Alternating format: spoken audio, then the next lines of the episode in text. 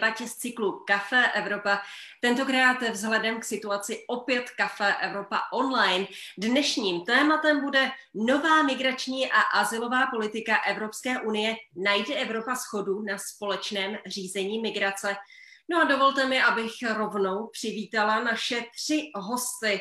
Tím prvním je Štěpán Černý, ředitel odboru koordinace evropských politik při úřadu vlády. Dobrý den. Dobrý den ve spolek.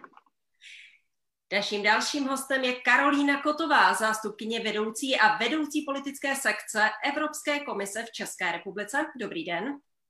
Dobrý večer, děkuji. A naším třetím hostem je Milan Votypka, terénní koordinátor organizace Pomáháme lidem na útěku. I vám přeji krásný den. Dobrý večer z Brna. Pořadateli této debaty jsou zastoupení Evropské komise v České republice, Institut pro evropskou politiku Europeum. A také eh, je toto vše tentokrát organizováno ve spolupráci se středisky Europe Direct a Eurocentrem Praha.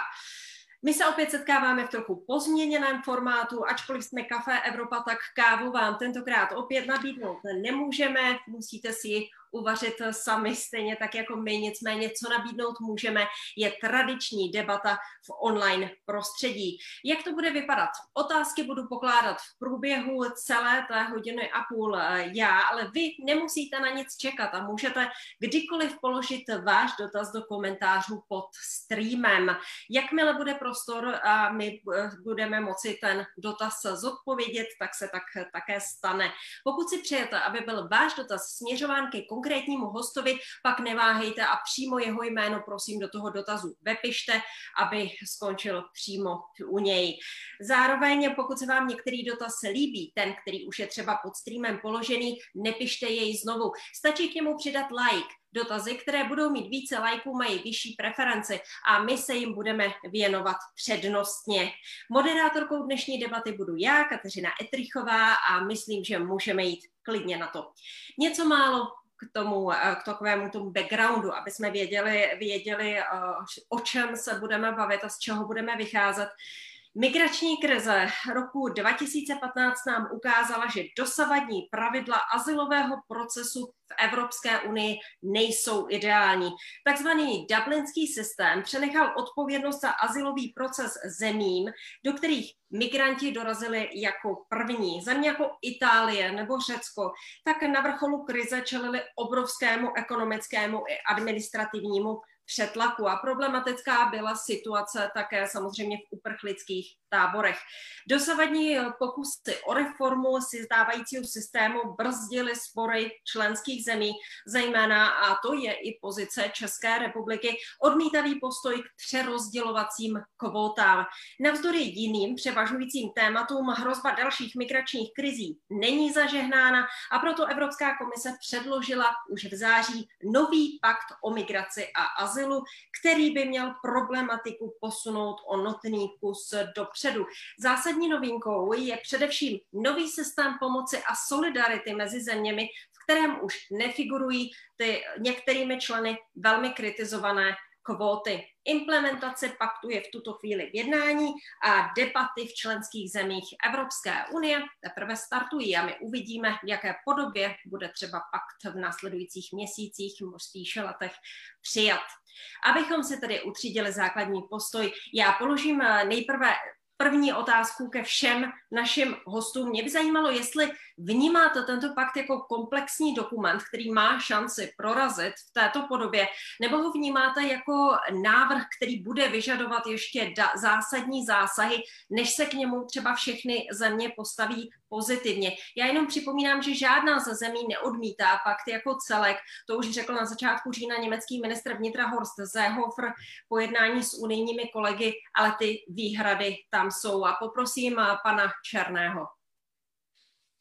Děkuji velice za slovo, taktéž zdravím všechny diváky a divačky tohoto pořadu. Téma nepochybně velmi, velmi relevantní. Eh, jedna taková eh, komentář na úvod. My samozřejmě nebyli jsme na úřadě vlády v České státní správě překvapení tím, že Evropská komise bude potom legislativní návrh navrhovat, respektive legislativní balíček, protože eh, nejsme, nejsme slepí, nejsme slepí k realitě, nejsme slepí taktéž k politické realitě a vnímáme, že ten problém s řešením migrační otázky jako komplexním řešením samozřejmě se v Evropě vyskytuje. My nevnímáme, že řešení nebo respektive ta pravidla, která fungují teď, že jsou efektivní, že jsou využitelná, to je samozřejmě, to je samozřejmě pravda.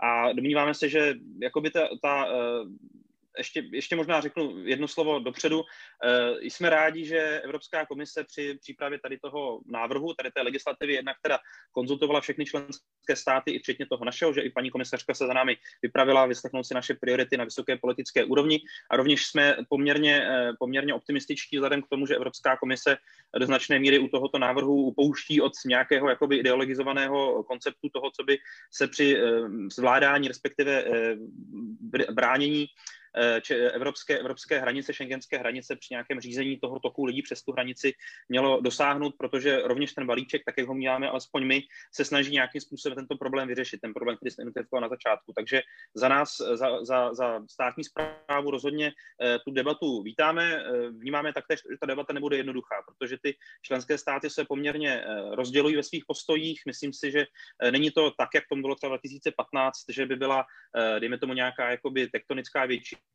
většina a menšina států eh, vedená teda nějakou jako hranicí železné opony západu východu.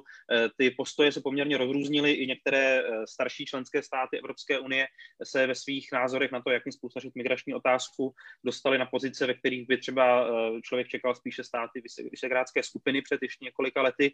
Takže ta, ta vývoj té debaty se samozřejmě nějakým způsobem posouvá, i protože, co se týče třeba statisticky nebo těch čísel, tak nejsme v situaci roku 2015, kdyby po Evropě Západním Balkáně prostě proudili tisíce, tisíce lidí, které by teda bezprizorně se potřeba dostat do Evropské unie. Eh, ten tok, ten příliv osob, které se do Evropy dostávají, co by azylanté se točí na nějakém 1,5%, to určitě kolegyně Kotvá bude vědět přesněji. Eh, ten, ten příběh, je, příběh je jiný, neřešíme nějakou krizi, neřešíme něco, nehasíme požár, ale budujeme nějaký integrovaný záchranný systém, když to řeknu takovouhle, eh, takovouhle eh, podobenství z oblasti, z oblasti třeba blížší tomu, s čím se člověk potýká každý den. Takže jsme připraveni v této debatě být, být aktivní, být slyšet. Konec konců psali jsme několik dopisů z úrovně vicepremiéra Hamáčka Evropské komisi, taktéž se koordinujeme napříč členskými státy a myslím si, že eh, jsme, jsme připraveni přiložit konstruktivně ruku k dílu. Já vám děkuji a předám slovo paní Kotové.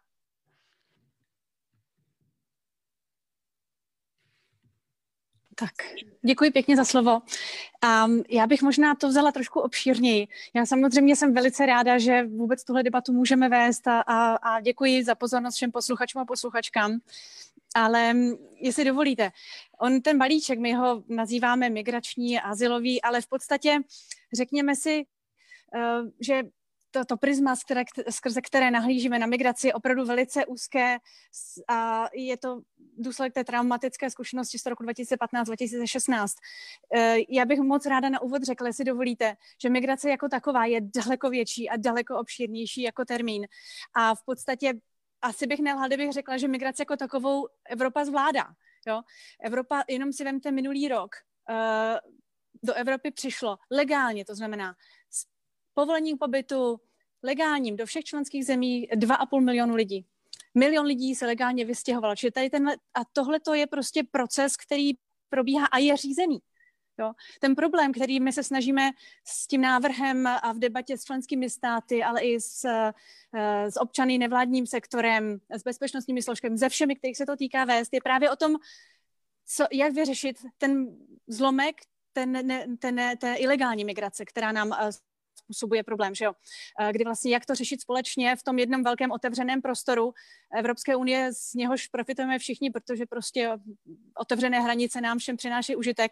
A o tom je to, o, tom je to hlavní. A já musím souhlasit s panem Černým v tom smyslu, že ta i, i, i díky té zkušenosti z roku 2015, 2016 uh, a díky té otevřené debatě, která tady byla, a to je, ta byla opravdu jako bezprecedentní, jo, protože komise vždycky konzultuje celou řadu partnerů v členských zemích uh, a přišel na svět tenhle ten balíček.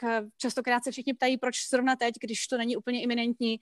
No právě proto. Právě proto, že teďka uh, je to, je ta takový moment, kdy vlastně nejsme v krizi a nejednáme zkratově, ale máme možnost se opravdu sednout kolem stolu a mít vstupy ze všech stran členských zemí, bezpečnostních složek, z neziskového sektoru a, a, a předložit na stůl něco, co se domníváme, že by mohlo být dobrým základem pro všechny členské země. A mě i těší ta, ta reakce České republiky, protože indikuje, a ne, není to jenom její, je to i to, co, co jste řekla vy, paní Trichová, většina členských zemí se k tomu nestaví zády všichni to považují za dobrý základ. A je fakt, že to těžiště se opravdu trošičku posunulo tím směrem k ochraně hranic. Ano, uh, ale současně, a to na tom si trošku trvám, uh, nespochybnilo, nespochybnilo závazek Mezinárodní Evropské unie a jejich členských zemí, zemí pomáhat uh, uprchlíkům a snažit se najít řešení, které prostě pro ně bude uh, um, nejpřijatelnější a současně pro členské státy, aby to dokázali zvládnout. Děkuju.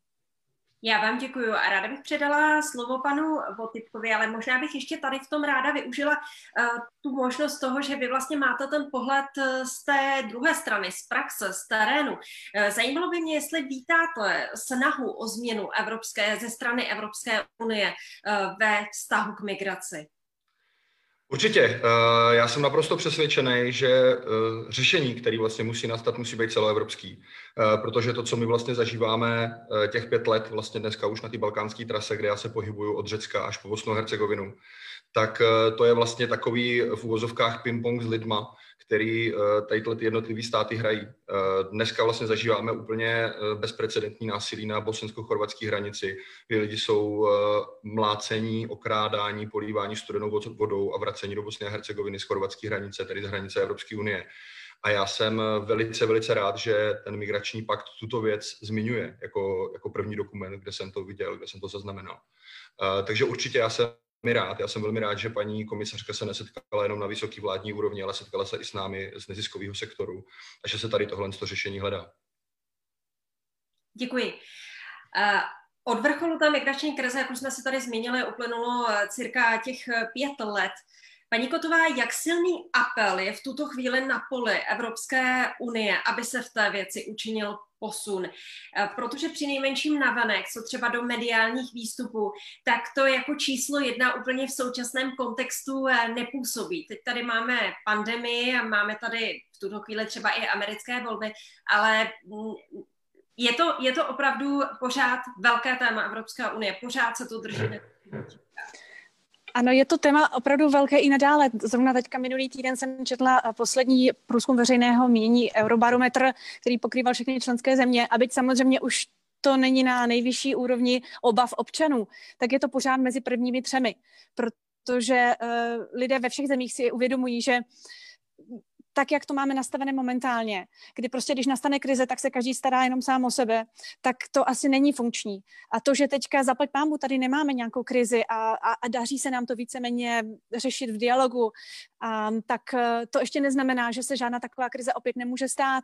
Jenom když se podíváte kolem dokola Evropské unie, eh, je tam spoustu ohnisek různých konfliktů eh, z Blízkého východu, východu, jižní části Unie, takže a, a to je něco, co, co nemůžeme my jako Evropané kontrolovat, ale s čím prostě musíme žít a musíme se na to připravit, abychom přesně, když by se něco takového stalo, věděli, co dělat, co má dělat pravá ruka, co má dělat levá ruka, aby ti, kteří ochranu potřebují, dostali a ti, kteří prostě hold s tou vlnou se snaží dostat uh, někam za lepším, ale všechny úplně nemůže pojmout Unie, tak prostě Eh, aby, aby ne, neubírali sílu té administrativě, která naopak se snaží pomoct těm, kteří to pomoc skutečně potřebují.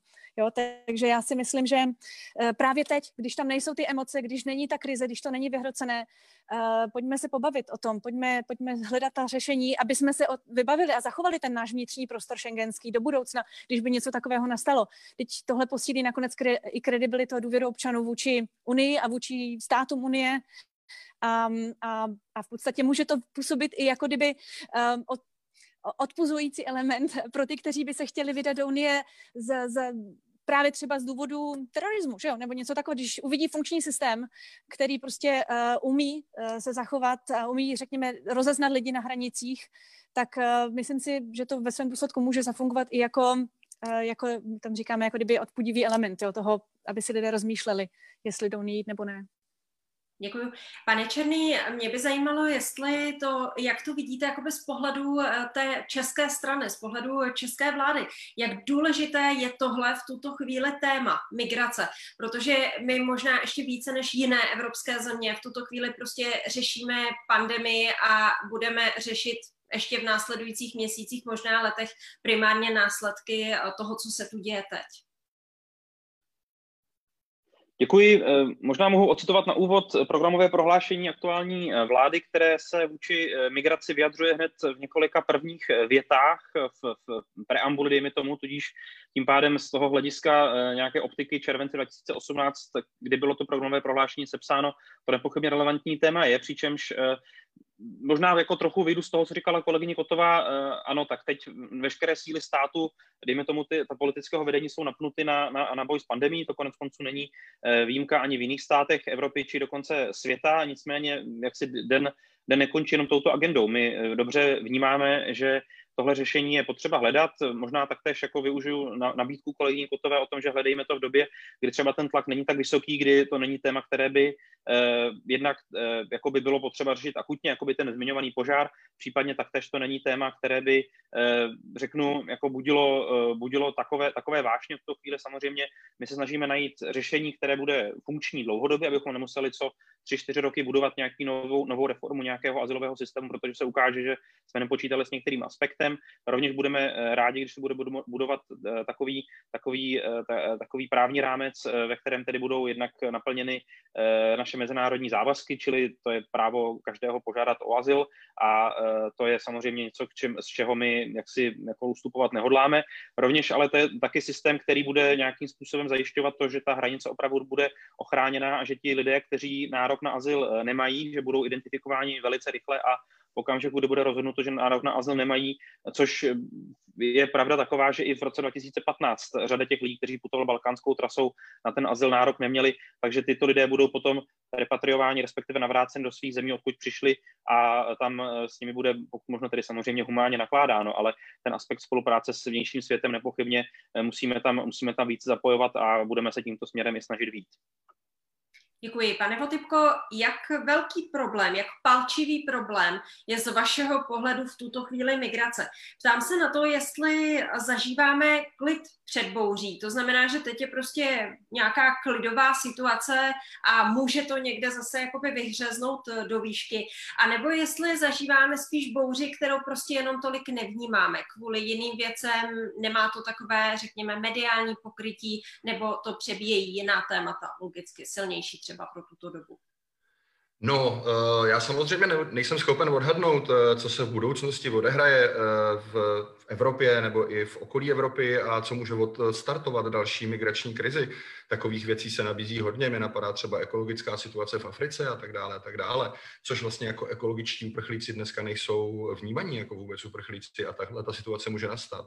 Ale já bych řekl, že tahle ta tady několikrát padla ta, ta věta, že se vlastně o krizi už nebavíme, ale my pořád vidíme desetitisíce lidí dneska v Evropě, kteří žijou v naprosto nedostatečných podmínkách a kteří nemají přístup k asilovému procesu, což je porušování práva. Takže já bych řekl, že se nebavíme o milionech lidí jako, nebo o milionu lidí, kteří, který přišel do Evropy v roce 2015.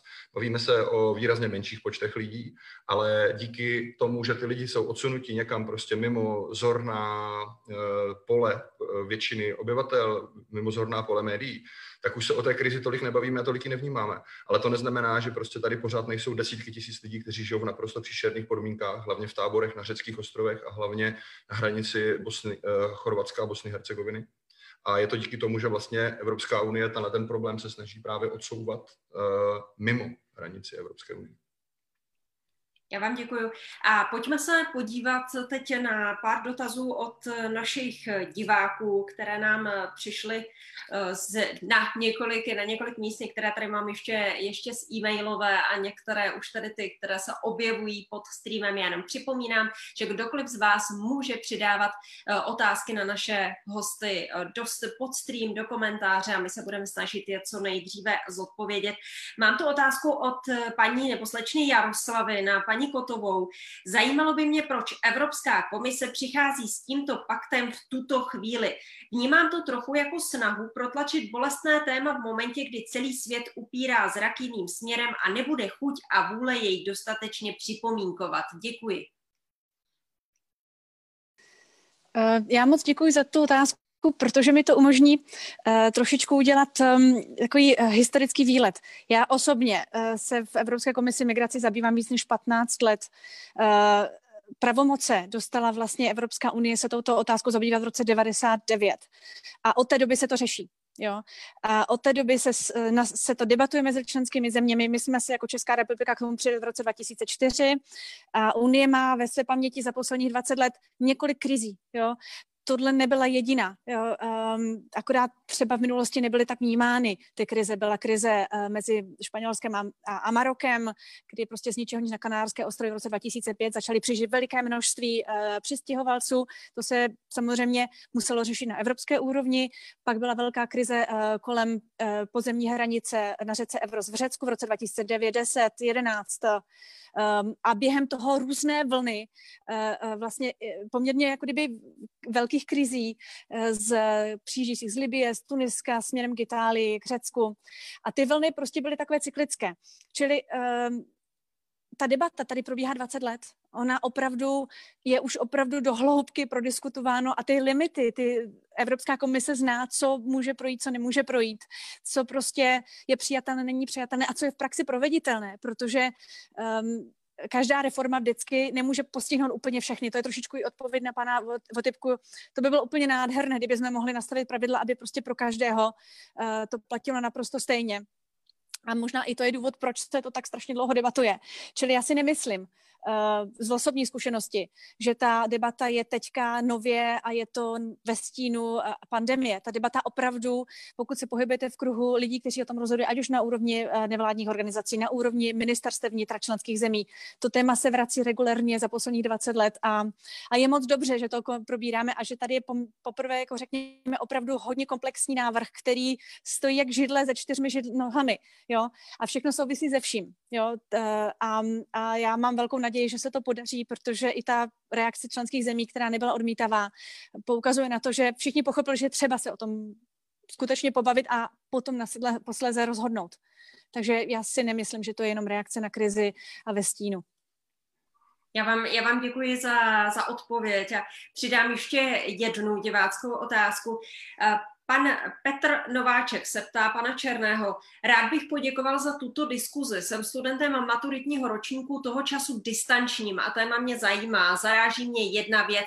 Četl jsem, že s finálním doladěním paktu se počítá až v roce 2023. To už ale bude mít Česká republika možná úplně jinou vládu a tam může zaujmout úplně jiný postoj. I celková situace ve světě může být jiná. Není to prostě zbytečně dlouhé období? Děkuji velice za dotaz. Samozřejmě mm, jakoby legislativní proces Evropské unie není jednoduchý. Přijetí nějakého návrhu trvá průměrně, eh, dejme tomu, rok či dva. Eh, je zjevné, že tady ten návrh, který zahrnuje dohromady 10 legislativních předpisů, či 10, dejme tomu, zákonů, evropských zákonů, to řeknu takhle lidověji, tak ten eh, samozřejmě bude budit velké, velkou pozornost všech za, zainteresovaných, možná odpovím částečně na otázku kolegyně, předtím není možné nebo ne, ne, není nutné se obávat, že by případně v tu chvíli byla pozornost členských států oslabena, že by to někdo protlačil někde jakoby zákulisně. To myslím si, že eh, všichni, všichni jako bedlivě sledují, co Evropská komise navrhuje, budou to podrobovat, eh, podrobovat připomínkám. A ten, ten časový rámec, já se domnívám, že 2023 je možná až moc pesimistické, pokud bychom nějakým způsobem, eh, nějakým způsobem teda se snažili přistupovat k tomu konstruktivně a zároveň německé předsednictví nyní v radě se snaží samozřejmě to tlačit velmi rychle. Myslím si, že to je až příliš ambiciozní, ale spíše se domnívám, že vstup jednotlivých elementů toho paktu v platnost by mohl být za horizontu, dejme tomu, roka a, roka a půl ode dnes, tudíž, tudíž z toho ohledu Eh, si myslím, že 2023 je příliš pesimistický, eh, pesimistický rok. Co se snažíme my jako česká vláda zajistit pro případy to, že se nám tedy mění vlády, to je samozřejmě legitimní, je mít velmi úzký dialog s oběma komorami parlamentu, které přece jenom mohou zajistit nějakou kontinuitu, zejména i třeba ta horní a materiály s nimi probíráme, projednáváme, naše pozice stavíme taktéž tak, aby byly pro obě komory parlamentu přijatelné a myslím si, že s tímhle ohledem že tohle můžeme do toho naší pozice zakomponovat tak, aby ta pozice byla, dejme tomu, dlouhodobější a mohla nějakým způsobem přežít, přežít volební období až do toho dalšího. Děkuji. Já se ještě eh, vrátím eh, k paní Kotové, protože tady máme otázku, která už se nám dokonce opakuje. Eh, položila ji Ivča Beňová a zní, jak nová migrační a azylová politika zohledňuje téma klimatických změn a připravuje se na klimatické, ekologické uprchlíky? To je velice relevantní otázka a ten, a jsem ráda, že že byla položena. Ten systém tak jak je navržený v tom paktu, který jde vlastně od spolupráce se zeměmi na světě, které jsou ať už zdrojem nebo migrace, anebo jsou transitními zeměmi, v něm hraje nyní nebývale důležitou roli. A součástí toho návrhu je nejenom spolupráce v navrácení těch, kteří nemají právo nebo nemohou mít azyl v Evropě nebo nemají právo tady pobývat, ale je daleko širší. Tam je návaznost na naprosto veškeré politiky, které členské země, jako je Česká republika nebo Evropská unie ze svého rozpočtu uh, s da, tou či onou danou, danou zemí například v Africe mají. A to je od eh, rozvojové spolupráce po obchodní spolupráci, pro podporu třeba drobného malého podnikání. Kdybyste se to by bylo strašně nudné, já vím, ale je to důležité. Když se podívám na, na to, jak je utrácen rozpočet Evropské uh, unie, tak v, poměrně velká část jde právě na tu rozvoj spolupráci. V podstatě Evropská unie dává na světě nejvíc peněz na rozvoj. Na rozvoj. Proč to říkám? Protože uh, investice do rozvoje té či oné dané země, třeba v Africe, kde můžeme očekávat, nebo i v Ázii, kde budou dopady klimatických změn markantní a možná přijdou i dřív než, než někde jinde, tak uh, samozřejmě by a pan Votipka to říká, má pravdu, povedou k tlaku na populace, by se eh, přesunovala. Čili je strašně důležité už nyní investovat. Už nyní prostě opravdu uh, nějakým způsobem stále víc ty prostředky směřovat pro to, aby ten rozvoj té dané země byl udržitelný, aby lidé neměli motivaci odcházet. Tady bych si dovolila ještě malinké doplnění. V posledních dvou letech se komise spolu se členskými státy snaží do toho procesu zapojit i víc firmy, aby to nebylo jenom prostě otázka jako grantů uh, a vyčištění si svědomí do slova. Tady vám dáme peníze, ale že tam je opravdu i snaha nějakým způsobem prostě předat i to know-how, aby ten rozvoj byl reálný. Čili to je součástí toho paktu. O tom se tolik nemluví, ale skutečně to tam je. A je to přesně to, kde se promítá ten, ta očekávání toho vývoje do budoucna, kde mohou dopadat uh, vlastně uh, vývoj, kam může dopadat vývoj klimatických změn. Děkuju. Já děkuji. Pane Votypko, já vás možná nechám tuto otázku doplnit, protože mě by zajímal váš názor na budoucnost eh, klimatických a ekologických uprchlíků.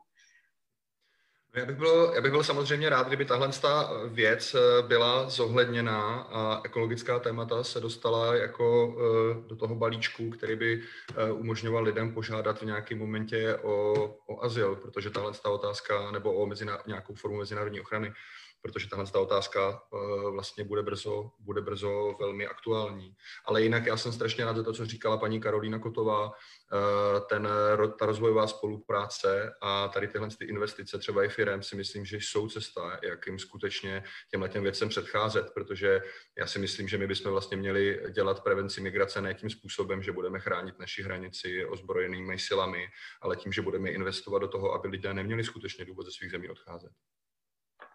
Děkuju. A já vám ještě eh, položím jednu otázku a není to otázka ode mě, je to otázka od paní nebo od slečny Marie.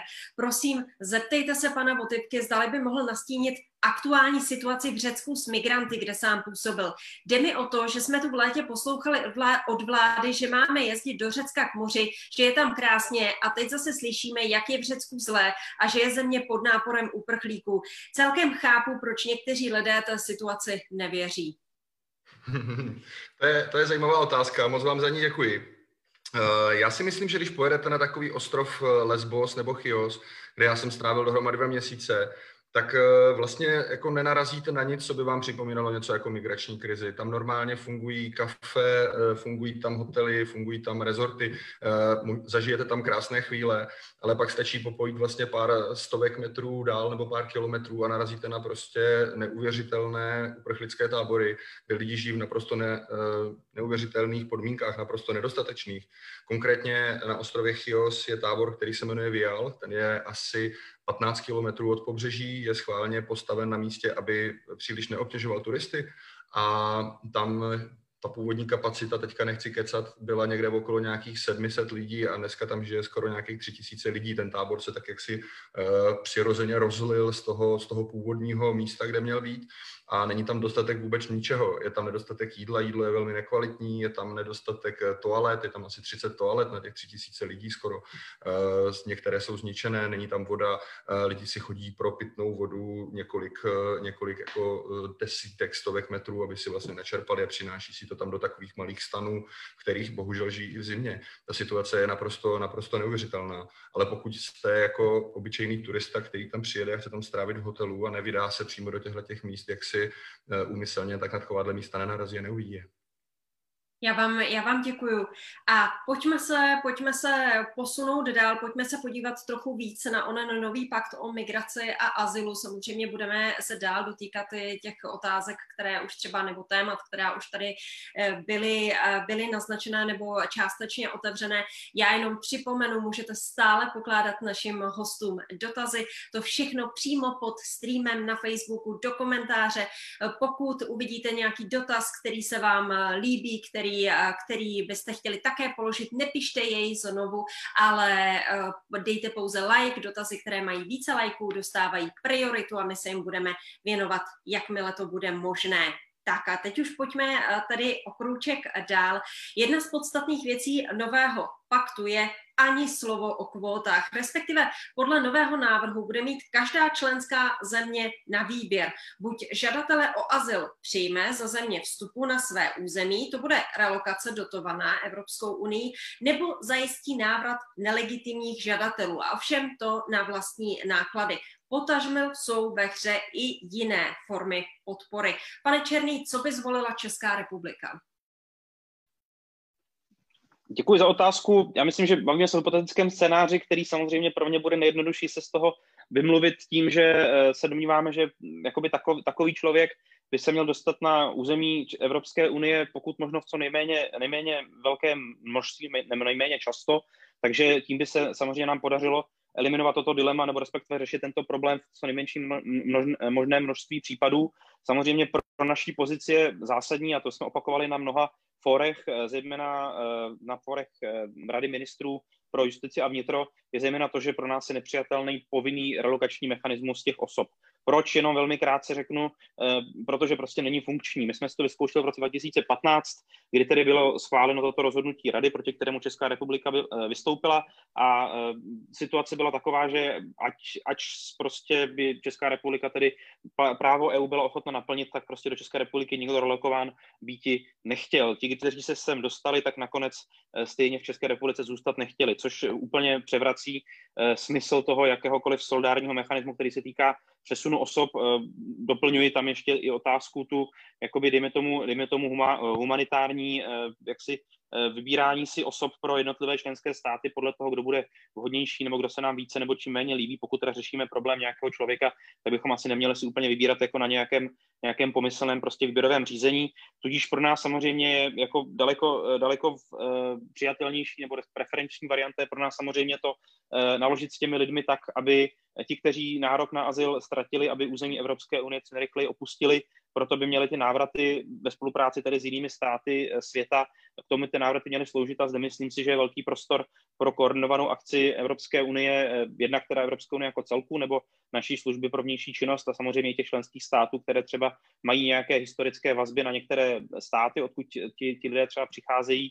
A myslím si, že i jako z poslední doby máme informace o tom, že ty návraty se začínají pomalu dařit, že už to nejsou jaksi jednotky osob, které nemají nárok na azyl nebo mezinárodní ochranu, ale jedná se o více osob, Eh, kteří samozřejmě je potřeba tam mít dva partnery, že musí někdo je být schopen taktéž přijmout. Nemůžeme jenom říct, že tyto osoby někam pošleme, eh, kde se, jak si, kde, jako kam, kam se mají ocitnout. Takže to je pro nás samozřejmě, samozřejmě, preferenční varianta, přičemž my taktéž vnímáme tu neutěšenou situaci, která se třeba v tom Řecku může vyskytovat a jsme připraveni podporovat ty, ty členské státy, které jsou z důvodu geografických na hlavní ose toho příchodu, příchodu lidí, eh, finanční prostředky, personálně, expertízou, jakými všemi zdroji si státy řeknou tak, abychom i tímto způsobem dokázali nějakým způsobem jim pomáhat tu krizi zvládnout. Paní Gotová, co bude obecně vzato z vašeho pohledu pro ty země výhodnější? Přijmout nebo se dát na cestu podpory? A bude to vyrovnané? Mě by zajímalo, jestli Evropská unie je vlastně připravená na scénář, že všichni budou volit jenom podporu a ten nápor prostě zůstane nakonec stejně v těch hraničních zemích. Z té zkušenosti posledních let eh, vyplývá, že celá řada členských zemí nemá eh, zásadní problém v relakování uh, žadatelů o azyl. Já bych si dovolila znovu potrhnout žadatelů o azyl.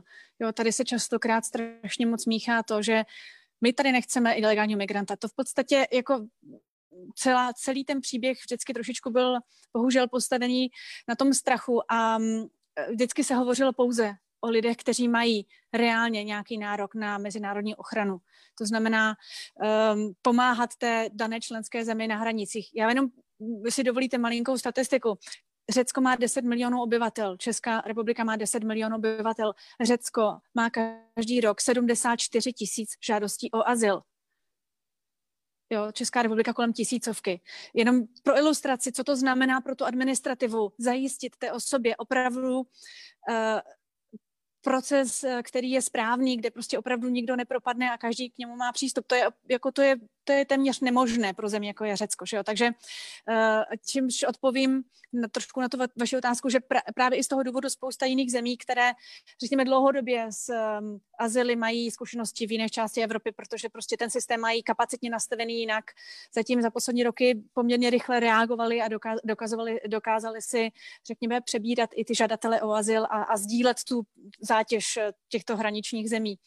Čili já si úplně nemyslím, že by to bylo že, bylo, že by to bylo jako kdyby problém, jo. A je to fajn, že se respektuje, řekněme, nějaká pozice každé země v tom, co je, co je doma i politicky prosaditelné. Jo, je to prostě, to je realita, tak to je.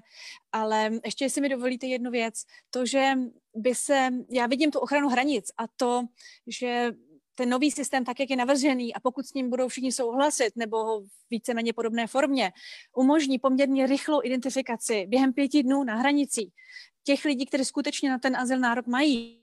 A ta, ta, ta řekněme, ta zkušenost už tam je, ty úředníci, kteří tohle dělají, i Evropská azylová agentura prostě mají statistiky, mají prostě nějaké modelové situace a jsou schopni identifikovat ty zranitelné osoby, které reálně mohou mm, ten azyl dostat.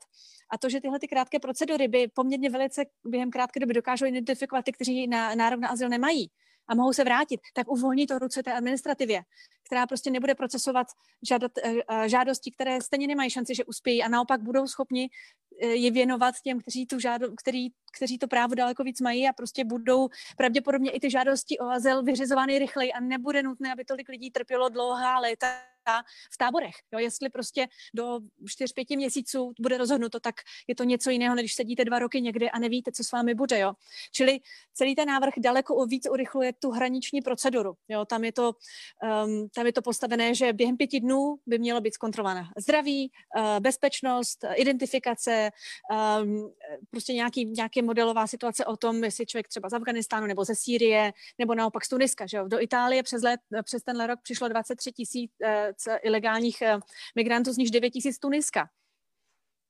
Eh, tito lidé samozřejmě asi neutíkají před konfliktem. Uh, Tunisko je jedna z těch zemí, která velice těžko spolupracuje na návratech. No tak se vypravila komisařka s ještě jedním komisařem a s italským ministrem a jiným ministrem na návštěvu do Tuniska a hle, už letěly letadla. Jo? Čili vlastně se vyřešil ten problém, já to uvádím jako příklad, protože pak se vyřešil problém vlastně té zatíženosti té administrativy, která mohla věnovat tu kapacitu těm, kteří skutečně ten azyl potřebují a věnovat energii a i jejich integraci potom. Děkuji. Pane Matybko, jak vy věříte v úlevu eh, na polité administrativy? Protože předpokládám, že právě v Itálii, v Řecku, na spoustě míst, kde jste byl, tak to je právě ta věc, která to značně, eh, značně zdržuje celé, celý ten proces. Ale jestli ta podpora tomu prostě pomůže, jestli vy v tom vidíte teda cestu? Uh, Určitě, já, já chci věřit, že nějaký ten systém těch pre-screeningů, pre-screeningů uh, bude fungovat, jo. Uh, ale zbuzuje to ve mně už teď jako velkou spoustu otázek. Jako budou ty lidé, kteří přijdou mít přístup uh, k právníkům, bude možnost odvolání, uh, Nebude se prostě posuzovat asilová žádost jen na základě toho, jestli ten člověk pochází nebo nepochází z válečné oblasti. Eh, vy jste, paní Kotová, zmínila Tunisko, ale mě třeba napadá jako typický příklad jako lidé z komunity LGBT, eh, kteří mají právo požádat tady o azyl, když pocházejí z Tuniska. Budou takovéhle věci zohledňovány. Já osobně, osobně, to, osobně bych si přál, aby nějaká takováhle věc eh, fungovala, protože samozřejmě nikdo nechce, aby do Evropy irregulárně regulérním způsobem proudili lidi, kteří tady na, eh, nemají nárok na mezinárodní ochranu, protože ti zároveň eh, jako jak si zabírají místo, zatěžují systémy pro ty, kteří tohle ten nárok mají. Ale jakým způsobem to bude fungovat, to si počkáme, aby jsme viděli a mohli říct, ano, funguje to lépe nebo funguje to hůře. Já vám děkuji. Pojďme se teď podívat eh, na otázky eh, těch, kteří nás sledují. Máme tady dotaz od Viktora Daňka z Českého rozhlasu na paní Kotovou. Dobrý den, paní Kotová. Mluvila s, uh, dobrý den. Paní Kotová mluvila o tom, že žádná země migrační pakt neodmítla, ale ze strany jak V4, tak jiných zemí se žádné vřelé přijetí rovněž nekonalo. Státy jako Česko nebo Maďarsko stále trvají na nereálném požadavku mimo evropských hotspotů životů. Když se podíváme, jak jde návrh střední Evropě naproti, pokud jde o ochranu vnějších hranic, screeningové procedury, důraz na návraty, Neriskuje Česko ztrátu důvěryhodnosti, když do debaty znovu vnáší hotspoty a hrozí odmítnutím paktu? Jak se na to díváte, paní Kotová? Děkuji moc eh, za otázku. Eh, já myslím, že to je i na pana kolegu Černého docela ta otázka. Eh, I za nás ehm, Pan, pan, pan Daněk má pravdu v tom, že vřelé přijetí nebylo, ale nebylo vřelé ani z jižních států, kteří samozřejmě mají úplně opačný požadavek. Ale nikdo to zásadně neodmítl a já bych se soustředila spíš na to. Právě protože všichni si moc dobře uvědomují, že ta dohoda prostě bude nutná. Eh, tak eh, na začátku každého vyjednávání země takticky prostě postaví trošičku tvrdější pozici a potom během toho vyjednávání, kdy se vyjasňují přesně ty detaily, o kterých mluvil třeba pan, eh, pan Votipka, o tom, jak to bude probíhat, co to bude reálně znamenat, bude nám poslan personál a tak dále. A teď se budou dostávat těm detailům, tak i ze zkušenosti během té fáze negociací potom se spoustu věcí vyjasní, vyčistí a, a dojde se k celé řadě kompromisů. Čili já bych se úplně toho neobávala, té, té reakce.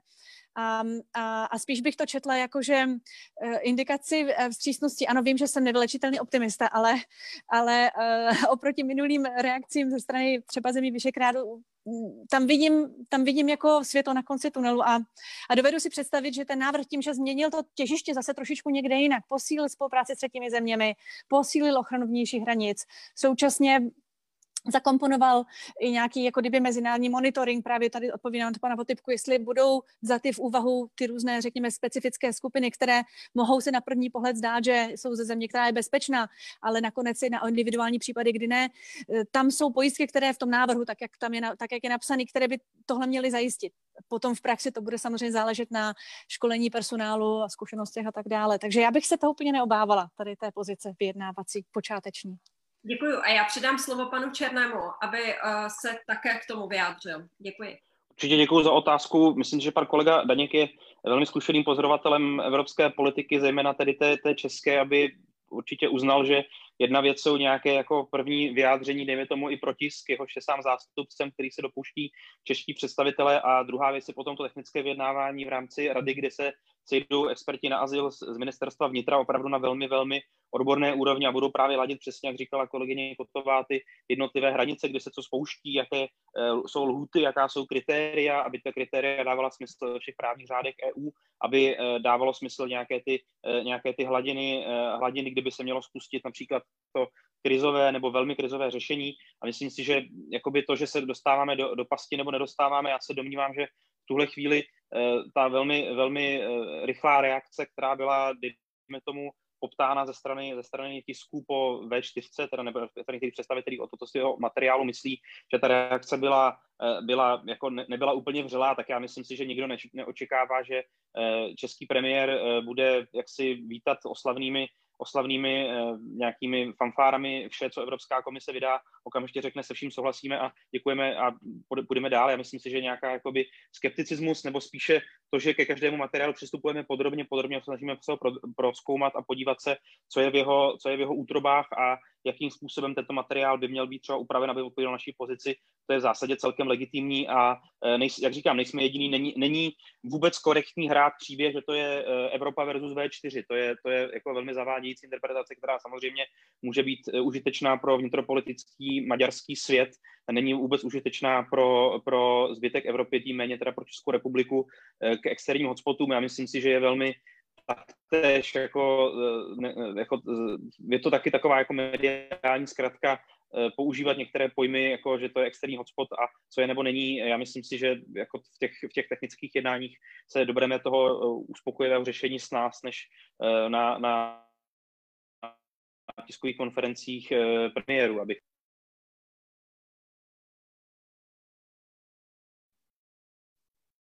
tak teď se nám to lehce zaseklo, nevadí, jedeme dál. Já, uh, když dovolíte, tak ještě uh, dodám jednu otázku od Viktora Daňka, protože má uh, několik, několik už preferencí od dalších, dalších diváků. Měl bych ještě doplňující dotaz na pana Černého k návratům. Hypoteticky, pokud by si Česko vybralo návraty místo relokací, jaké země původu migrantů bez práva na azyl by pro Česko připadaly v úvahu? Zabývá se tím úřad vlády a má Česko kapacity, aby návraty dokázalo zajišťovat i ze svého území, kdyby nedokázalo plnit osmiměsíční lhůtu? Úřad vlády se tím nezabývá, pokud mu odpovědět takto jednoduše, protože gestiční ministerstvo je ministerstvo vnitra, které má svůj odbor azylové a migrační politiky, který se věnuje zprávě eh, azylové a migrační politiky České republiky, má eh, proto velmi kompetentní personál a myslím si, že dokonce dokáže i celkem jako eh, na té technické úrovni, na té praktické úrovni svůj mandát úspěšně naplňovat. Pokud mohu za sebe prohlásit, tak si myslím, že eh, Česká republika nepochybně bude, bude schopna toto zajišťovat. Konec konců eh, domnívám se, že i v současné chvíli jsme plně schopni ty, ty osoby, u kterých například jsou stotožněny na území České republiky s tím, že zde nemají platné pohybové oprávnění, zde teda předesílám, že se nejedná o, dejme tomu, jaksi uprchlíky, kteří zde žádají o azyl a pak se zde vyskytují na území. Nejčastěji jsou to teda lidé, kteří přišli na nějakou formu pracovního nebo turistického víza. Rovněž to nejsou z, z oblastí, které by byly postiženy nějakou válkou, ale jsou to prostě lidé, kteří sem přišli třeba za prací a už jim ta práce skončila a nějakým způsobem se zde vyskytují. V okamžiku, kdy tyto lidé jsou zde, jsou zde třeba nějakým způsobem policií nebo jinou, jinou složkou státu nalezení, tak myslím si, že vůbec není, eh, není to zase tak, tak složité eh, zajistit, aby tyto lidé už se na území České republiky nevyskytovali, a, a protože proto nemají, nemají oprávnění a k jakým zemím se budeme, eh, se budeme vztahovat, to myslím si, že je spíš na rozhodnutí toho, nebo rozhodnutí spíše na nějakou debatu na evropské úrovni, kde by bylo vhodné si jakoby ty státy nejčastěji zdrojové nějakým způsobem zase hm, jakoby přisknout nebo rozdělit, protože my jako Česká republika pochopitelně nebudeme asi argumentovat tím, že je pro nás nejvhodnější eh, Senegal nebo nějaká eh, země rovníkové Afriky, kde třeba žádné historické vazby nemáme, nepochybně k jiným státům světa historické vazby máme a byly by pro nás hodnější, ale nechci úplně předestírat na, te, eh, na, této, na, této, na této debatě, jak prakticky bychom to, bychom to vykonávali, abychom se případně ne, ne, ne, nedostali do nějaké jakoby jednosměrné uličky. Děkuji. Pane Votypko, já se možná zeptám eh, vás, jak reálně, jak reálně vidíte to dostat vlastně lidi pryč nebo je navrátit do osmi, respektive čtyřech měsíců. Připadá vám eh, tahle ta, to, tento časový úsek eh, reálný? Jak dlouho to třeba z vaší zkušenosti vůbec trvá teď? Protože ti lidé často uvíznou v nějakém jako mrtvém bodě a čekají opravdu dlouho. Uh, tak v těch místech, kde my pracujeme, což je, což je Bosna a Hercegovina, tak to je typicky transitní země, kde vlastně lidé, kde vlastně lidé nechtějí zůstávat. Uh, když tam zůstávají, tak vlastně žádají o nějaký azyl a ten azylový proces trvá velmi dlouho. Uh, takže vlastně v Bosně a Hercegovině nikdo nezůstává skoro nikdo nezůstává. Ten počet eh, lidí, kteří dostali uh, azyl v Bosně Hercegovině, myslím, byl za poslední rok nějakých 60, bylo to v nějakých řádech nějakých desítek. Uh, na řeckých ostrovech je tento proces, je tento proces, kdy tam lidé žádají o nějaký azyl nebo o nějakou formu mezinárodní ochrany velmi dlouhý. Uh, vím, že rychleji to trvá právě na ostrově Chios, pomaleji to trvá na ostrově Lesbos.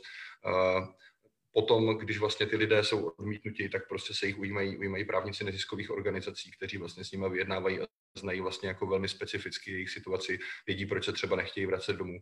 A e, z, z mé zkušenosti e, samozřejmě vycházím tady z toho, z toho, z toho neziskového sektoru, takže my jsme na straně těch lidí e, velmi, tak je ten, je ten, pří, je ten přístup tomu vlastně velmi často, často přísný a návrat těchto lidí do jejich zemí je může ohrozit třeba i na životě v některých případech. Děkuju.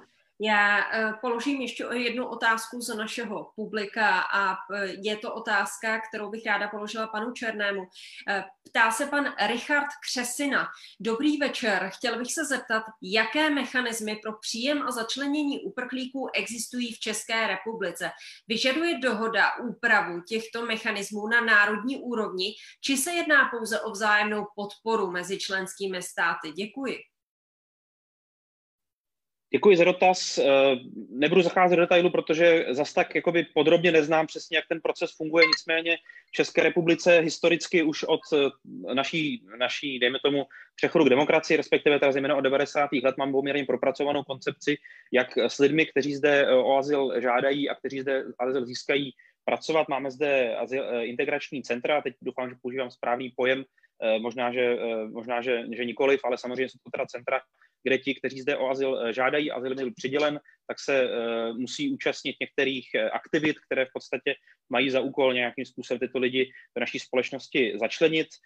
Myslím, že tyto centra v zásadě fungují poměrně úspěšně. Je otázka, do jaké míry by se mohly fungovat ještě lépe, do jaké míry eh, můžeme třeba zefektivnit tu práci s těmi lidmi, kteří zde opravdu třeba azyl, azyl získají, aby do společnosti začlenili úspěšněji. Samozřejmě je tam taktéž ten aspekt, že eh, Česká republika, byť to jako v té debatě eh, občas někdy zapadává, tak 4% našich obyvatel nejsou našimi státními občany.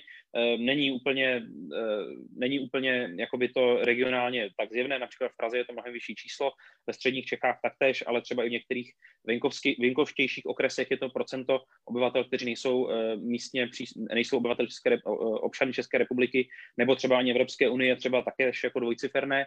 Z tohoto ohledu možná by bylo i za, za, stálo za, za zvážení rozšířit aktivity v těchto centrech i na osoby, které zde nutně nejsou za účelem azylu, ale třeba za účelem práce nebo na jejich rodinné příslušníky. Nicméně to asi není úplně předmětem této debaty. A co se týče toho paktu, zda nějakým způsobem s těmito aktivitami nakládá, já si domnívám, že nás nebude nikdo nutit, abychom tyto aktivity měnili nebo nějak upravovali.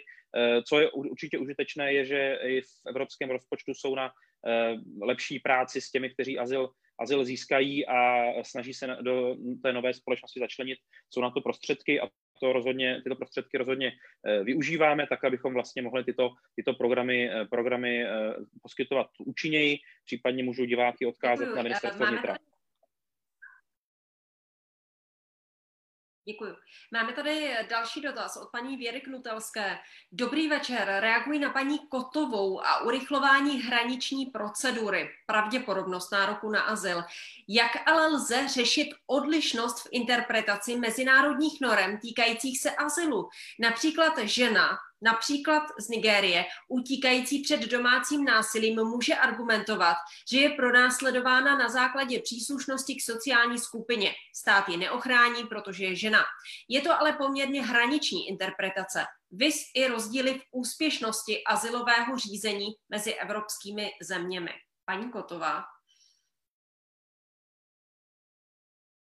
Děkuji, děkuji za otázku. Paní posluchače skutečně naráží na jeden z existujících problémů, protože ačkoliv máme evropskou legislativu za těch 20 let, která nějakým způsobem přibližuje terminologii, eh, kdo to je eh, uprchlík, kdo je ten, kdo má nárok na ochranu, jaká je vlastně eh, ten poměr uznání a které případy, tak skutečně ta interpretace je velice rozdílná mezi členskými zeměmi. Jo, kdy máte třeba případ afgánského žadatele o azyl v některé severské zemi, eh, tam je procento uznání 90%, v jiné zemi je to 2%.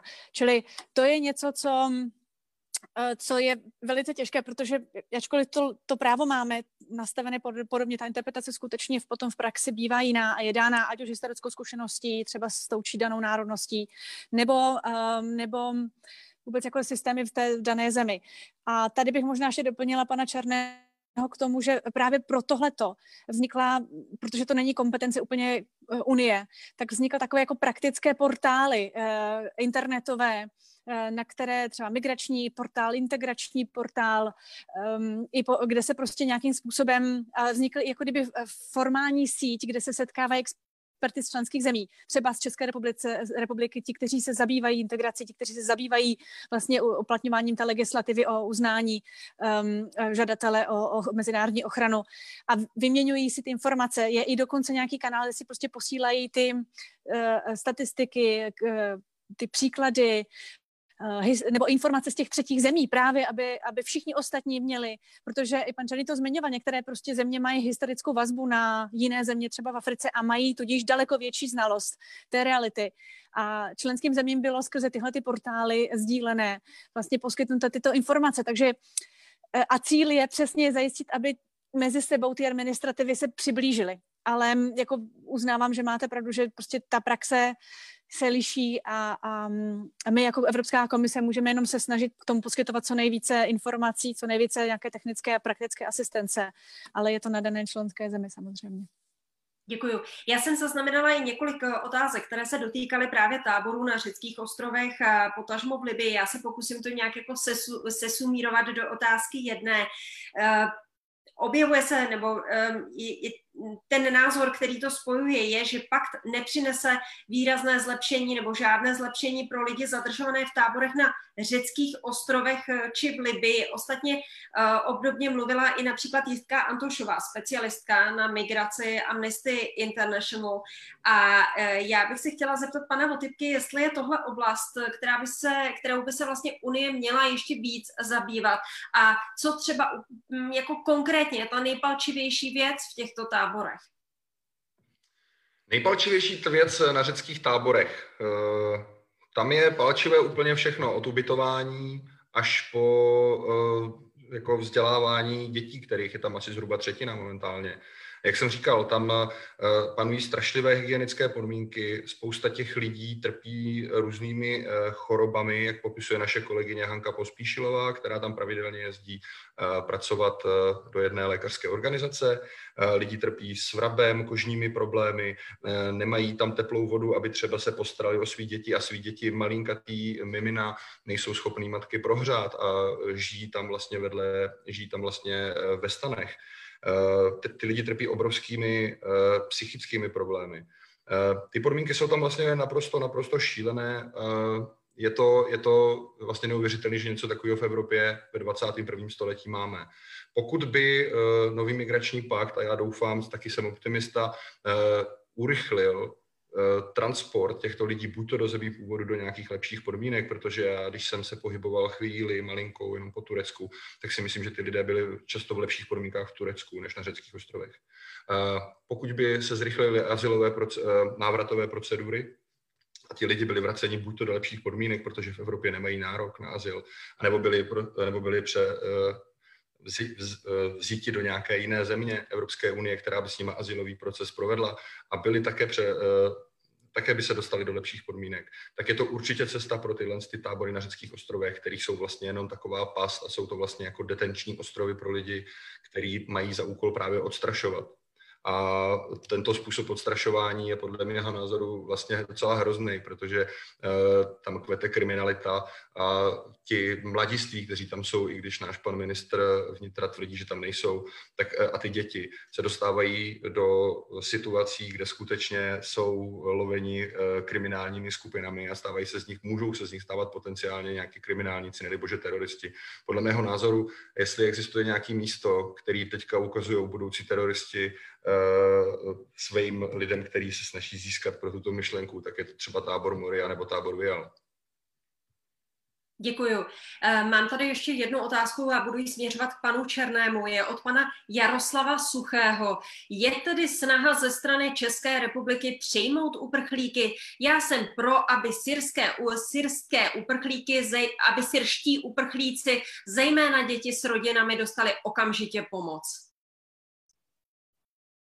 tak to je samozřejmě otázka, na kterou se dá odpovědět velmi, velmi snadno.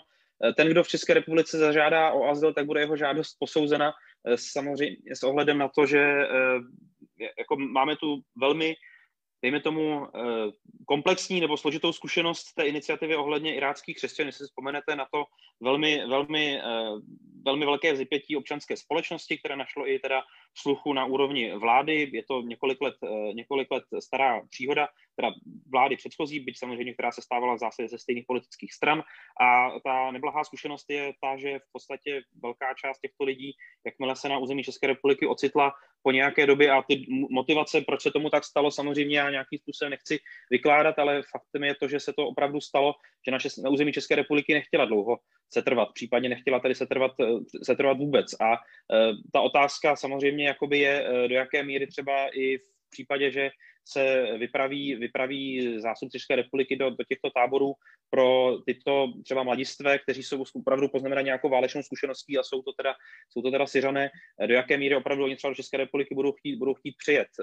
Já nemám osobní zkušenost s tímto, myslím si, že to je jako opravdu spíš otázka na nějaké političtější rozhodnutí na úrovni vlády. Sám na to úplně ujasněný názor nemám, ale spíš snažím se jakoby vykreslit ty problémy, které toto rozhodnutí případně má, zejména teda tu zkušenost tady z, tady z té iniciativy, která kdyby ta zkušenost byla jiná nebo například lepší, tak by i dneska podle mě vnímání tady toho, tady toho procesu pomoci přesně vytipovaným ohroženým skupinám bylo, bylo taktéž, taktéž samozřejmě, samozřejmě jiné.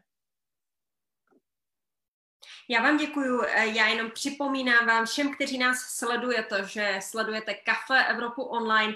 Dnes na téma nová migrační a azylová politika Evropské unie. Najde Evropa schodu na společném řízení migrace. Našimi hosty jsou Štěpán Černý, ředitel odboru koordinace evropských politik z úřadu vlády, paní Karolína Kotová, zástupkyně vedoucí a vedoucí politické sekce Evropské komise v České republice a Milan Botypka, terénní koordinátor koordinátor organizace pomáháme lidem na útěku. Ráda bych vám také připomněla, že se stále můžete ptát, stále můžete klást otázky našim hostům a to přímo pod náš stream do komentářů. Pokud budete chtít směřovat otázku k nějakému, k některému z konkrétních hostů, k někomu z, z jednomu z nich, prosím uveďte to a my se budeme snažit tuto otázku uh, zodpovědět, jakmile to bude možné. Zároveň připomínám, že pokud uvidíte v komentářích otázku, která se vám líbí, prosím, nepište ji znovu, dejte této otázce pouze like a otázky, které budou mít více lajků, tak eh, samozřejmě jim stoupne preference a priorita. My se k ním eh, budeme snažit dostat eh, před, předčasně dříve než k těm ostatním. Pojďme se teď podívat v naší problematice na spolupráci s třetími zeměmi. Spolupráce s třetími zeměmi má už své výsledky na poli migrace. Významným okamžikem bylo uzavření dohody s Tureckem v roce 2016, díky čemuž došlo k poklesu žadatelů, žadatelů o mezinárodní ochranu ze Sýrie. Čísla klesají i díky spolupráci Italů a Evropské unie s Libií. Pomohlo také omezení přechodu přes balkánskou trasu. Globálně je dosavadní spolupráce s třetími zeměmi hodnocena dobře, tolik se ale nehodnotí její dopad na samotné migranty. A já si dovolím eh, teď otázku opět z publika, protože je to otázka, která, kterou, která zajímá už vícero našich eh, diváků a přímo se nám k tomuto tématu hodí. Ptá se Katka Buchtelová, jaká je budoucnost migrační dohody s Tureckem z roku 2016? Dojde k její změně? Jak vnímáte její dosavadní dodržování? Poprosím paní Kotovou. Děkuji pěkně za otázku. Um, to, že ta dohoda teď vznikla za uh, poměrně turbulentních moment, uh, um, momentů, funguje, je, je bez pochyby.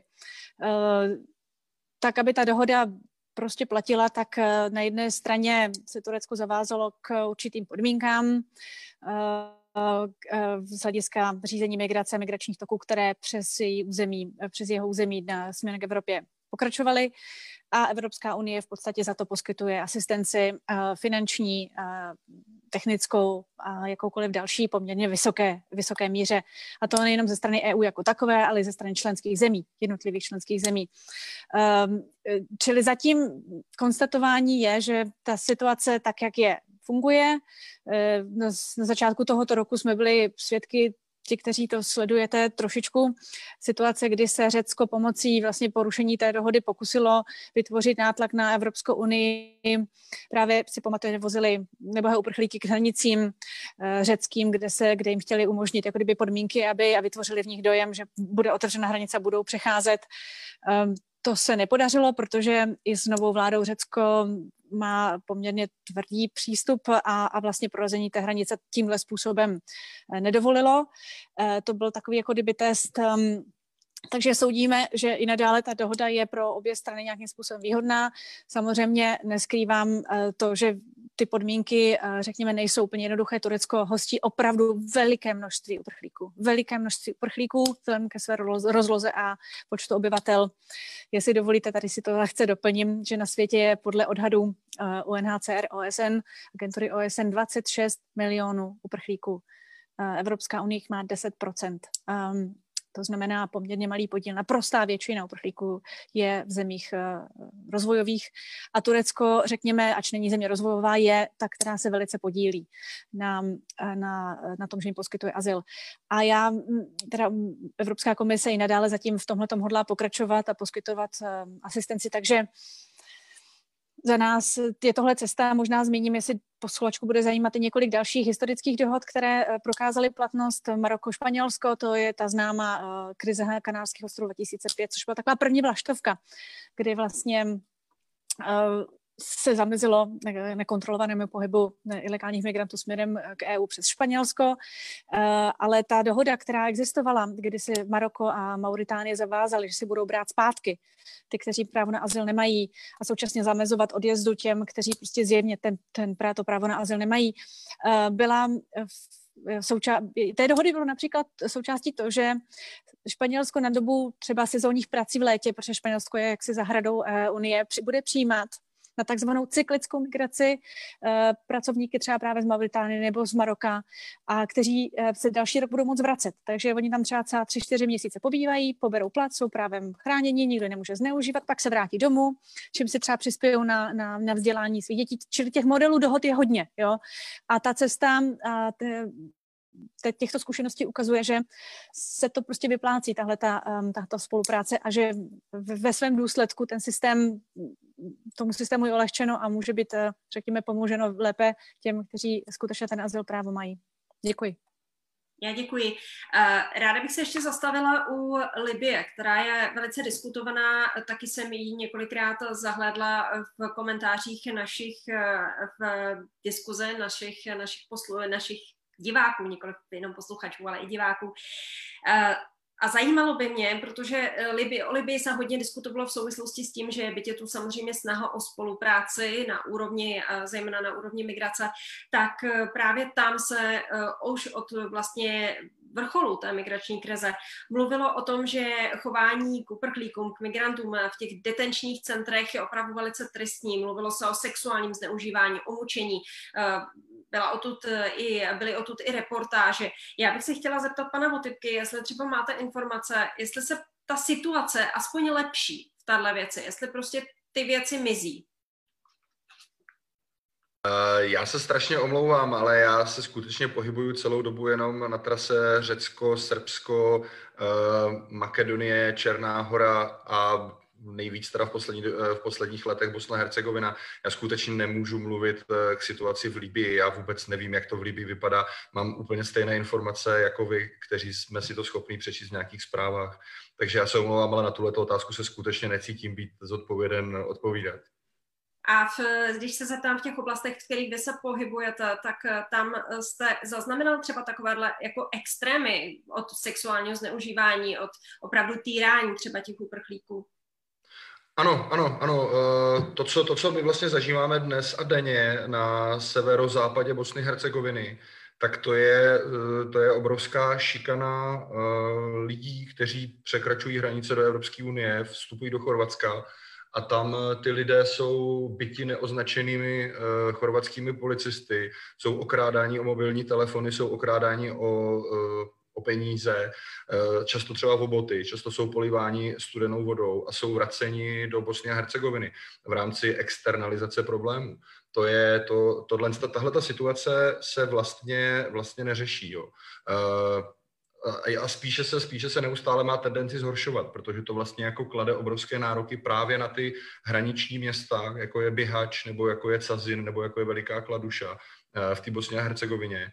A ty lidi, kteří vlastně poslední, ty místní obyvatele, kteří poslední tři roky uh, zažívají to, že tudy prochází takový uh, tolik lidí, kteří se pokoušejí dostat do Itálie v tomto případě nejbližší, nejbližší země, nejbližší země Schengenu a uh, je jich tam, je jich tam hodně moc, tak jim dochází trpělivost, vede to k obrovskému, vede to k obrovskému napětí uh, a vede to k politickým rozhodnutím, která podle mého názoru nejsou příliš logická a velmi zhoršují situaci těch lidí, což zase prostě tu spirálu jenom, jenom prohlubuje a vede to hůř a hůř. Já bych skutečně řekl, že podle mých zkušeností ta situace v Bosně a Hercegovině je, jde každým rokem, je se každým rokem zhoršuje bohužel. A dochází tam ke všem možným, možným eh, eh, typům zločinů, které si vlastně dovedete, dovedete představit. Ale nejenom jako mezi, mezi samotnými migranty, je to, je to ze, strany, ze strany místních obyvatel, je to ze strany policie, bohužel. Děkuji. Paní Kotová, eh, na které oblasti třetího světa se chce Evropská unie primárně soustředit eh, v tuto chvíli, nebo řekněme v těch měsících, které budou následovat?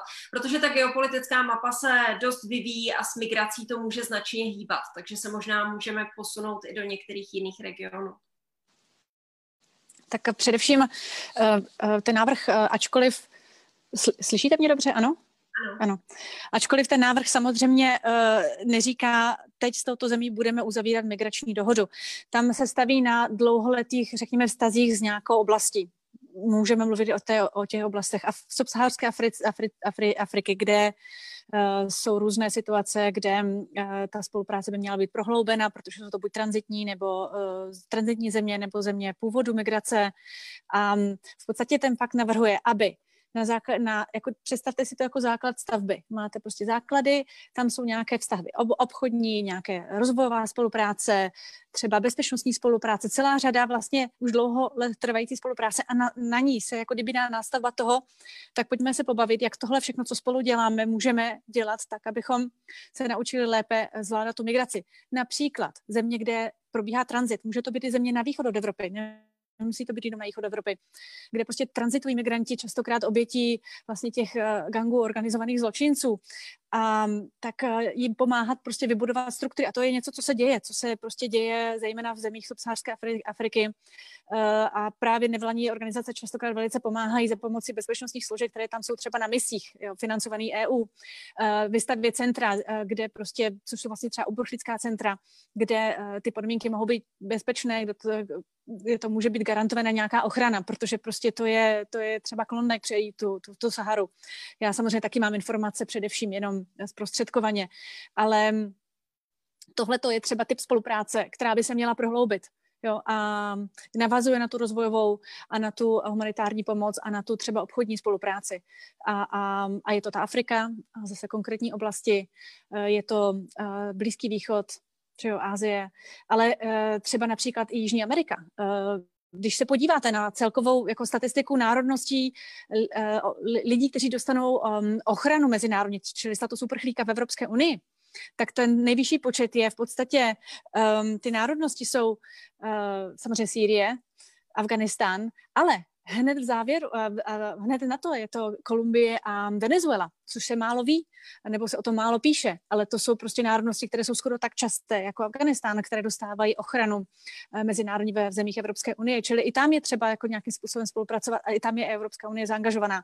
Čili ta podoba je různá podle potřeb té země ale bude teďka, řekněme, stavěna víc, nebo pokud se na tom paktu země dohodnou, bude víc stavěna tak, aby prostě eh, byla začleněna celé té koncepce toho migračního paktu. Jo, jak jsem říkala, ten stojí prostě na ochraně hranic, na, eh, řekněme, práci s uprchlíky, na legální migraci. Když máte možnost někam legálně přijet, jako tady do České republiky, prostě lidé na pracovní povolení, že jo, to jsou desítky tisíc povolení pracovních, tak přece nebudete volit cestu ilegální, že jo. Čili a současně je to ta pomo- spolupráce s třetími zeměmi. Čili já vždycky říkám, to je jako židle, která má čtyři nohy a bez jedné nohy nebude stát. Čili vlastně všechny tyhle ty elementy jsou strašně důležité, aby ten pak fungoval. Děkuji. Pojďme k tomu přidat ještě ten český pohled. Kde, je, kde jsou ty priority nebo kam, kam mm, do, které, do spolupráce s kterými třetími zeměmi by ráda šla třeba Česká republika? Nebo jak to vidíte z toho českého pohledu, pane Černý?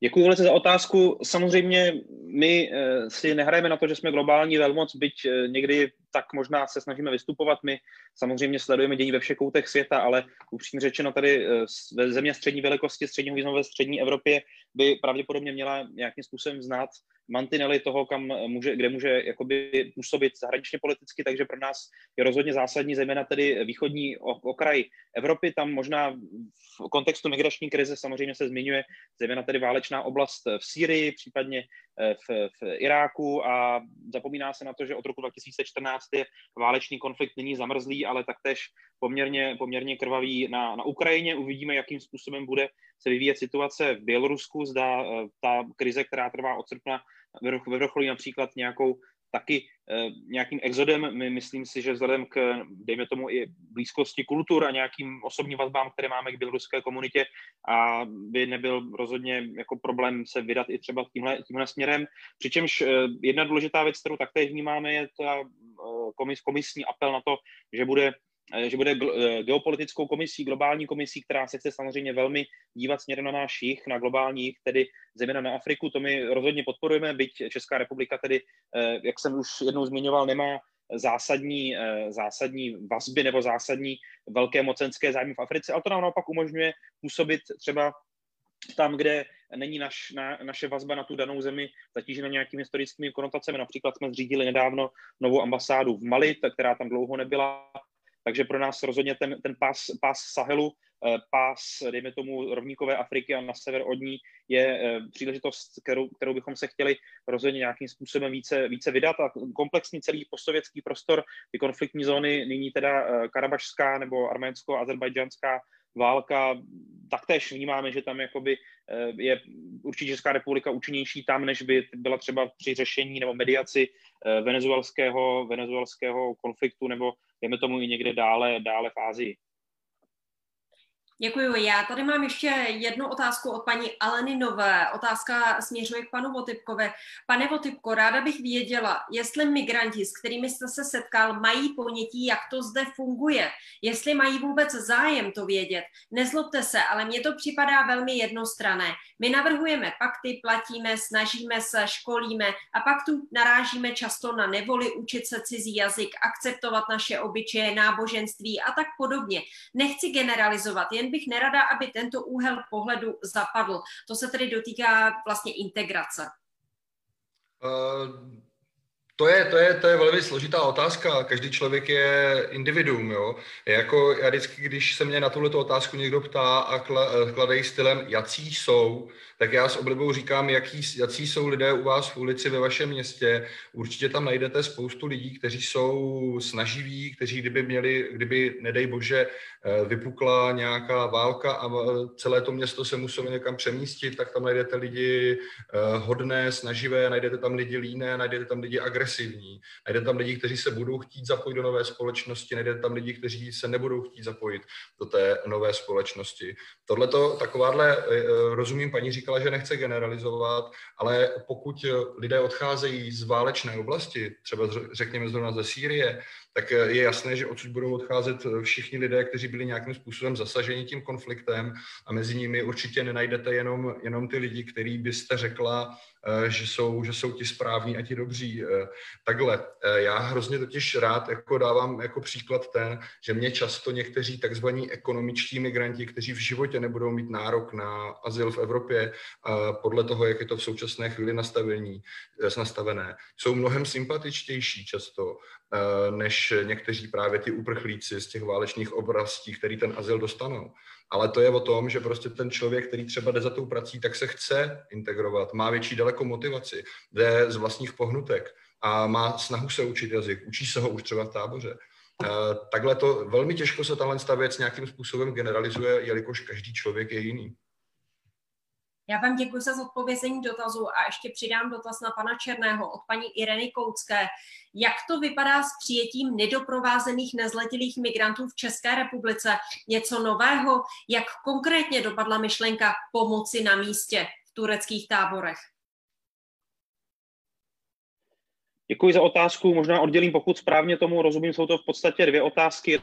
Jedna otázka se týká eh, toho, zda jsme našli osoby, které, nebo osoby nezletilé či mladistvé na území EU, teda předpokládám v tomhle případě v Řecku, které bychom chtěli sem relokovat. Já se domnívám, že nemám v tuto chvíli aktuální informace, ale Předpokládám, že to by bylo spíš, ten postup přímo, jak probíhal, by bylo spíš opět na kolegy z ministerstva vnitra, z mediálního prostoru a i vlastně z, z tomu, ze své úrovně si nejsem jist, zda jsem se nějaké kroky dále kroky dále činí. Co se týče pomoci na místě, máme program, který se s okolností jmenuje Pomoc na místě s velkým P, který administrují, administruje česká vláda a ten se právě snaží budovat a pomáhat lidem, kteří eh, jsou někde na nějakém místě, tedy typicky na místě, které není domovem, jsou někde na cestě, tak aby se ty podmínky eh, alespoň trochu zlepšily. Samozřejmě vše je dáno taktéž mantinely státního rozpočtu, takže to nejsou, nejsou jakoby sumy, eh, sumy ohromující, ale jsou to aspoň nějaké sumy, které samozřejmě snažíme nějakým způsobem navyšovat, aby byly adekvátní tomu, jak velký problém řešíme a z toho, s tímto, z toho titulu se snažíme hrát naší roli. Samozřejmě peněz není nikdy dost, je taktéž otázka, eh, dejme tomu jako geografického zacílení, zda je opravdu třeba tu Turecko teďka nejhorší, zda by nebylo hodnější se podívat i třeba nebo rozšířit to spektrum třeba do nějakých jiných zemí, zde častokrát spolňovanou Bosnu a Hercegovinu a eh, z tohohle ohledu samozřejmě snažíme se hrát naší roli a eh, budeme se snažit i nadále. Děkuji.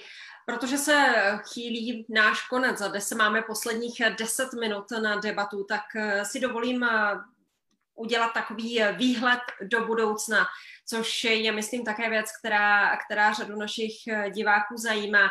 Paní Kotová, jsou mechanismy, třeba i ty plánované, natolik účinné, že už se scénáře z roku 2015 nemusíme obávat? Váš názor samozřejmě. Děkuji za otázku. Asi kdybychom si nemysleli, že je třeba si ty pravidla nastavit a asi kdybychom si nemysleli, že ty, které předkládáme, byť jsou nesmírně komplexní a složité a bude to nějakou chvíli trvat, než se na nich země, země členské um, země Unie domluví, tak, um, uh, tak bychom asi s nimi nepřicházeli právě protože doufáme, uh, že tohle je příležitost se dohodnout na nějakém mechanismu, na nějakém prostě plánu, který, jak jsem zmiňovala, eh, stojí na několika nohách a jedna doplňuje druhou. A mm, já souhlasím, že to asi nebude úplně na zítra, byť to německé předsednictví by si to představovalo, to dohodu politickou do konce roku a příští rok už na všem hod, jak se říká, ďábeli v detailu a, a, a přesně jak se budeme bavit o těch momentech eh, rozdílných názorů, tak se to může trošku na chvíli zadrhnout, ale pevně věřím a myslím si, že politický signál uh, zatím, že nikdo to neodmítá a připravenost vlastně všech si sednout kolem stolu. Každý bude muset trošku ustoupit, každý, uh, jestli chceme, aby se ten náš společný evropský prostor uh, volný bez hranic tady zachoval a aby se vybudovala vzájemná důvěra, která byla pošramocena v minulosti mezi jednotlivými státy, uh, znovu obnovila, tak prostě musíme se na tom dohodnout. A já, já, já pevně doufám, že se tak stane. Děkuju. Já vám také děkuji. Já přidám panu Černému otázku od Ondřeje. Oblíbenými cílovými destinacemi migrantů byly vždy země jako Francie, Německo nebo Velká Británie. Může ta současná situace s tímto zahýbat a mohou náporu nakonec čelit jiné země, dříve nepravděpodobné, třeba země Vyšegrádské čtyřky? Předpokládám, že Já pán naráží na to, že tady vzhledem k pandemii, tak eh, se to trošku jako mění, jsou některé země zasaženější, jiné méně a to třeba může taky tu věc ovlivnit. Já myslím, že ten, kdo jak si opravdu prachá z legitimních důvodů ze země, kde už opravdu žít nechce, a buď je to z důvodu politického pronásledování, nebo z důvodu válečného konfliktu, nebo z důvodu například klimatických změn, což samozřejmě vůbec nevylučujeme, že se do budoucna bude dít, tak ten eh, si úplně asi nebude vybírat svoji destinaci eh, podle toho, jaké zrovna je číslo R, nebo kolik bylo nakažených za včerejší den. Předpokládám, že pokud opravdu mu jde o holé, holé přežití nebo o nějaké eh, jako zlepšení kvality života na nějakou teda rudimentární úroveň, kterou má ve své zemi původu, tak spíše bude hledat tam, kde bude mít lepší životní perspektivu, kde bude mít nějaké kořeny, nějaké kontakty. Z toho důvodu právě zmiňovaná třeba ta mnou dříve Ukrajina, z Vyšegrádské Polsko to hostí velkou, velkou ukrajinskou diasporu, kterou teda, eh, která tam jaksi prchla po, po vypuknutí konfliktu na Ukrajině před 6,5 lety.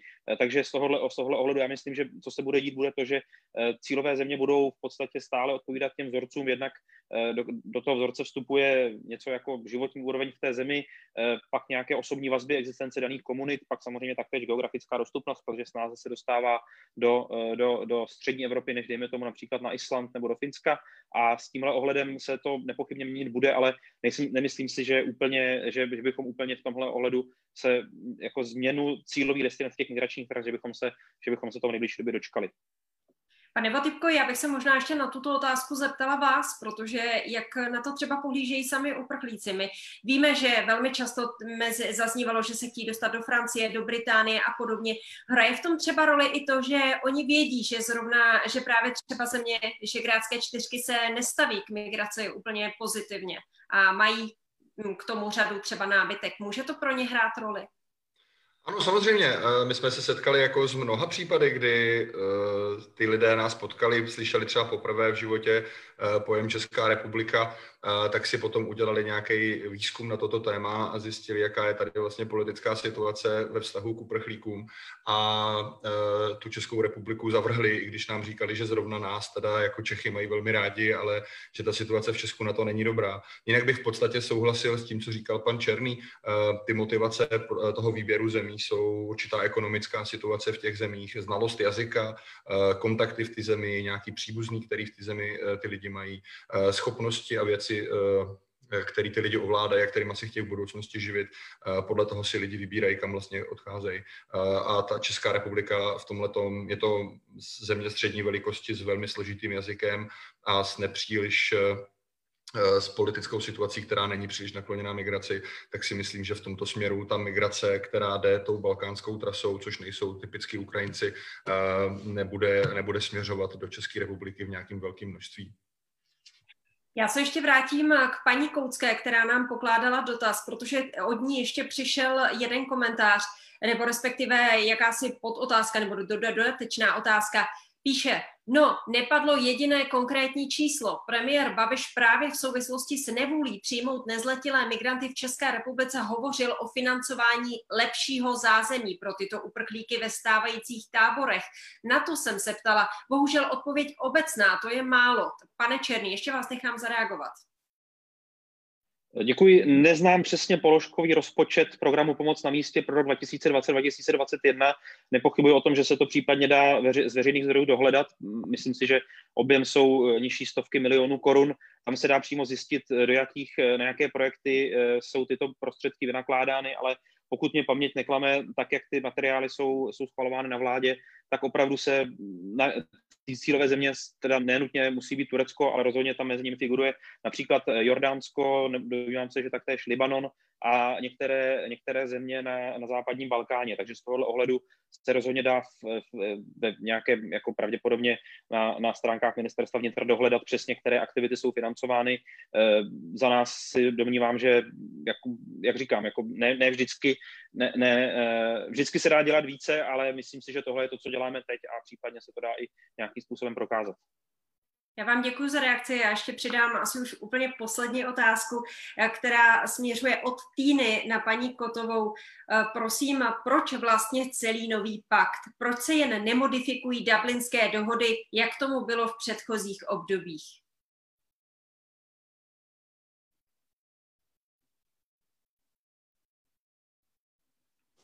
Pardon, omlouvám se. Uh, protože ty modifikace, všechny, které se vyzkoušely za těch eh, od roku 97, kdy dublinské nařízení funguje, tak eh, vlastně prokázali, eh, že ten systém, tak jak je nastavený, nefunguje v praxi. Pan kolega Černý i vlastně pan kolega Voltivka s konkrétními případy ukázali, jak vlastně jsme skončili v systému, kdy některé země jsou přetížené a jiné nejsou jak vlastně ta rovnováha nebo ta, to, to, to sdílení vlastně, já bych řekla, bolesti. On to řekl i komisař Margaritis mezi členskými zeměmi, protože to fakt není jednoduché tohle řešit. Prostě nebyla rovnovážná a proto se přistoupilo k kompletní revizi. Eh, a protože se taky narazilo třeba například ze strany některých zemí členských, že prostě některá, některá, některá přizpůsobení Dublinu prostě nejsou průchozí a tak se přistoupilo k té celkové revizi. A já proto trvám na tom, že to musí být bráno jako pakt celý, protože uh, jako balík to nemůžeme vytrhnout z kontextu kvóty a tady prostě se na tom pohádat. To prostě musí být součástí celého řešení, kde každá země se, se sdílí tu část té bolesti a, a, a nese, nese to břímě za ten společný evropský projekt. Prostě uh, teďka je, proto tomu i říkáme, že je to taková nová, nová, no, nová energie, nový impuls, protože se kompletně překopala ta rovnováha a ten systém. A možná i právě proto, se k tomu všichni postavili tak, že uh, to neodmítli a že se o tom chtějí bavit a proto ve mně zbuzuje to naději, že ty techničtější rozhovory prostě opravdu nakonec nějakým kompromisům přijatelným pro všechny dospějí a že ve svém důsledku to vybaví členské země a Unii jako takovou na ty budoucí krize, které prostě nevyhnutelně přijdou, protože my opravdu nemáme kontrolu nad tím, co za 10-15 let se může stát. Děkuji. Já vám děkuji. Vážené dámy, vážení pánové, náš čas vypršel. Dovolte mi, abych vám poděkovala za to, že jste sledovali dnešní Kafe Evropu online na téma Nová migrační a azylová politika Evropské unie. Najde Evropa schodu na společném řízení migrace. Snažili jsme se zodpovědět většinu vašich otázek. Myslím, že to se nám, to se nám i povedlo. Těch dotazů bylo opravdu dnes mnoho. Já bych ráda poděkovala také našim hostům. Štěpán Černý, odboru koordinace evropských politik úřadu vlády, paní Karolína Kotová, zástupkyně vedoucí a vedoucí politické sekce Evropské komise v České republice a Milan Votypka, terénní koordinátor organizace Pomáháme lidem na útěku. Velice vám děkuji, že jste dnes byli s námi. Ještě děkuji, nashledanou. Taky děkuji mnohokrát za pozvání a za pozornost. Pěkný večer. Děkuji za pozvání a nashledanou.